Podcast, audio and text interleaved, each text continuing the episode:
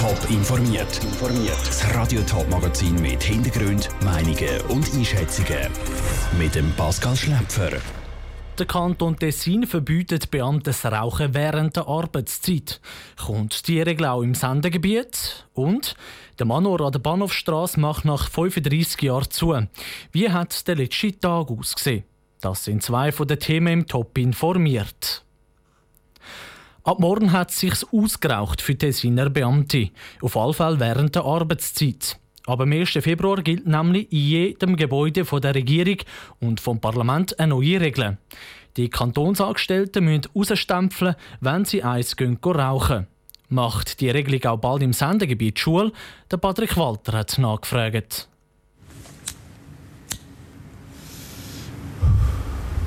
Es ist immer wieder ein Thema bei Angestellten, sowohl in der Privatwirtschaft als auch bei Kantonsangestellten. Der Vorwurf der Nichtraucher lautet, die rauchenden Kollegen arbeiten viel weniger, weil sie einen Haufen Zeit draussen beim Schloten verbringen. Der Kanton Tessin hat darum reagiert und festgelegt, dass Raucher ausstempeln müssen, bevor sie Zigaretten anzünden dürfen. Für Beamte im Kanton St. Gallen scheint eine ähnliche Regel in weiter Ferne, wie der Flavio Büsser vom zuständigen Finanzdepartement sagt. Er warnt davor, zu viele Regeln einzuführen. Das ist auch die Eigenverantwortung mal primär von den Mitarbeitenden und nachher auch Aufgabe der Führungskräfte, sollte da mal irgendetwas überborden, dann vielleicht auch einzugreifen. Und ich glaube, das ist die richtige Ebene, um allfällige Probleme da zu lösen. Ich gehe aber davon aus, dass das bei uns nicht ein grosses Thema ist. Im Kanton Zürich hat jeder Kantonsangestellte zweimal eine Viertelstunde Pause zu gut, die auf Arbeitszeit geht. Wie und wenn die Mitarbeitenden diese Pause nutzen, für das sind sie grundsätzlich selber verantwortlich, sagt der Roger Keller von der zuständigen Finanzdirektion. Wenn die Pausen aber über die 2x15 Minuten raus würde gehen, dann müsste selbstverständlich auch ausgestempelt werden. Das heisst, das dürfte dann nicht als Arbeitszeit in der Zeiterfassung registriert werden. Bis jetzt hat es aber noch nie grosse Diskussionen gegeben. Dass die Thematik der Raucherpause in den Kantonen nicht diskutiert wird, wundert der Professor für Arbeitsrecht an der Universität Zürich, Roger Rudolph. Ob die neue Regel im Kanton Tessin gerade alles auf den Kopf stellt, glaubt er nicht. Aber es könnte natürlich ein erster Impuls sein, dass man überhaupt mal das Thema kommt und sich das überlegt. Und ich muss auch sagen, es geht nicht darum, dass man Pausen generell nicht zahlen soll. Wenn, wenn Kantone da grosszügiger sein können sie es sein. Aber was ich schon sehr ungewöhnlich finde, ist, dass einfach das nur für eine spezielle Mitarbeitergruppe soll sein und für die anderen nicht. Der Roger Rudolph, Professor für Arbeitsrecht an der Universität Zürich, im Beitrag von Patrick Walter. In der Privatwirtschaft dort ist die Situation übrigens sonnenklar. Ein Anspruch auf eine zahlte Rauchpause gibt es per Gesetz nicht. Trotzdem gibt es viele Firmen, die das tolerieren. An der Bahnhofstrasse Zürich ist heute ein Ende gegangen. Nach 35 Jahren schließt der Monarch für immer. Nach einem jahrelangen Rechtsstreit zwischen dem Manor und seinem Vermieter, der Swiss Life, ist seit dem September klar, der Manor muss ausziehen. Heute ist es soweit. Der Manor macht zu. Wie die Stimmung dort ist, im Beitrag von der Selin Greising. Überall hängen Sales-Schilder, die mit minus 50 oder sogar minus 70 Prozent angeschrieben sind. Die Schmuckabteilung ist voll mit Schmuck von den letzten paar Saisons. Alles zu Spottpreisen. Die Papeterieabteilung ist komplett leer geräumt und darum mehrheitlich mit einem rot-weißen Band abgesperrt. Der Patrick Hussi arbeitet schon seit drei Jahren in der Abteilung. Der letzte Tag in der Filiale an der Bahnhofstrasse geht ihm sichtlich näher.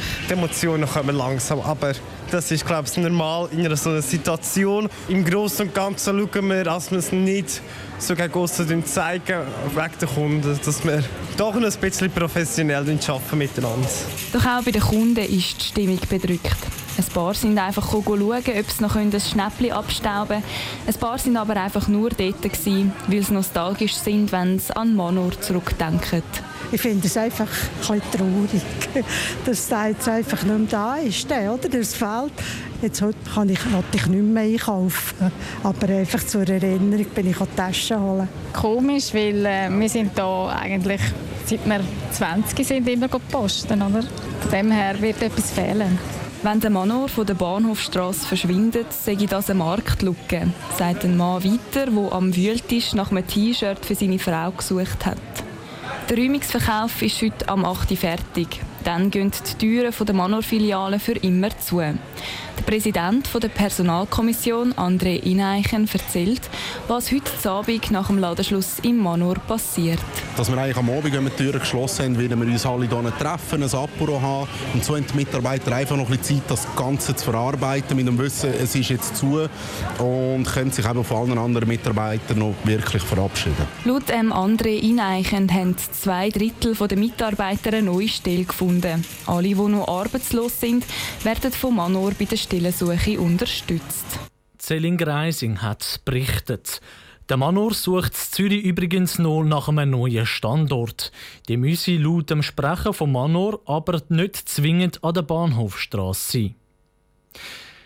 Es ist nicht nur der letzte Tag vom Manor an der Zürcher Bahnhofstrasse. Es ist auch der letzte Tag von Großbritannien in der EU. Der Daniel Schmucki schaut auf die wichtigsten Stationen vom Brexit zurück.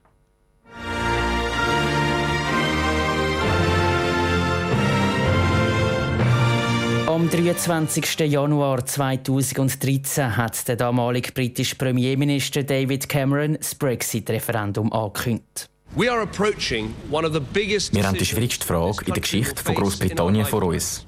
Ob wir in der EU bleiben oder nicht. Der David Cameron hat aber gar nie wollen, dass Großbritannien die EU verlässt. Vielmehr hat er seine Macht mit einem klaren Nein gegen den EU-Austritt stärken. Wo die Briten dreieinhalb Jahre später dann aber für den Brexit gestimmt haben, ist die Zeit von David Cameron als Premierminister abgelaufen. Gewesen. Ich mache alles, um Großbritannien zu stabilisieren. Aber ich bin nicht der Richtige, um Großbritannien in einen neuen Hafen zu steuern. Das Ruder übernommen hat dann Theresa May. Als neue starke Frau an der Spitze von Großbritannien hat sie ihrem Volk Mut gemacht. Following the referendum, we face a time of great national change. Nach dem Referendum gibt es grosse Änderungen. Aber wir machen Großbritannien zu einem Land, das sich um alle kümmert, nicht nur um die Reichen. Die Erwartungen vom britischen Volk hat Theresa May aber nicht können erfüllen. Nach Neuwahlen und fünf gescheiterten Abstimmungen über das Brexit-Gesetz ist Theresa May im letzten Frühling als Premierministerin zurückgetreten. Für mich ist klar, das Beste fürs Land ist ein neuer Premierminister. Neuer Premierminister ist kein geringerer als der Boris Johnson geworden. Er ist am 23. Juli 2019 gewählt worden. Wir machen einen neuen, besseren Deal. Aber auch der Boris Johnson hat sich das einfacher vorgestellt, als es dann wirklich geworden ist. Eigentlich hat er am 31. Oktober aus der EU austreten. Wir erfüllen unser Versprechen und treten am 31. Oktober aus der EU aus. Das britische Parlament hat im letzten Herbst zwar den Deal von Boris Johnson angenommen, aber den Austritt am 31. Oktober nicht wollen. So hat Boris Johnson müssen zu der EU gehen und um einen Aufschub bitten.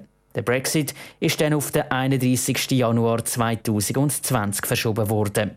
Heute, also fast sieben Jahre später, verlässt Großbritannien die EU definitiv.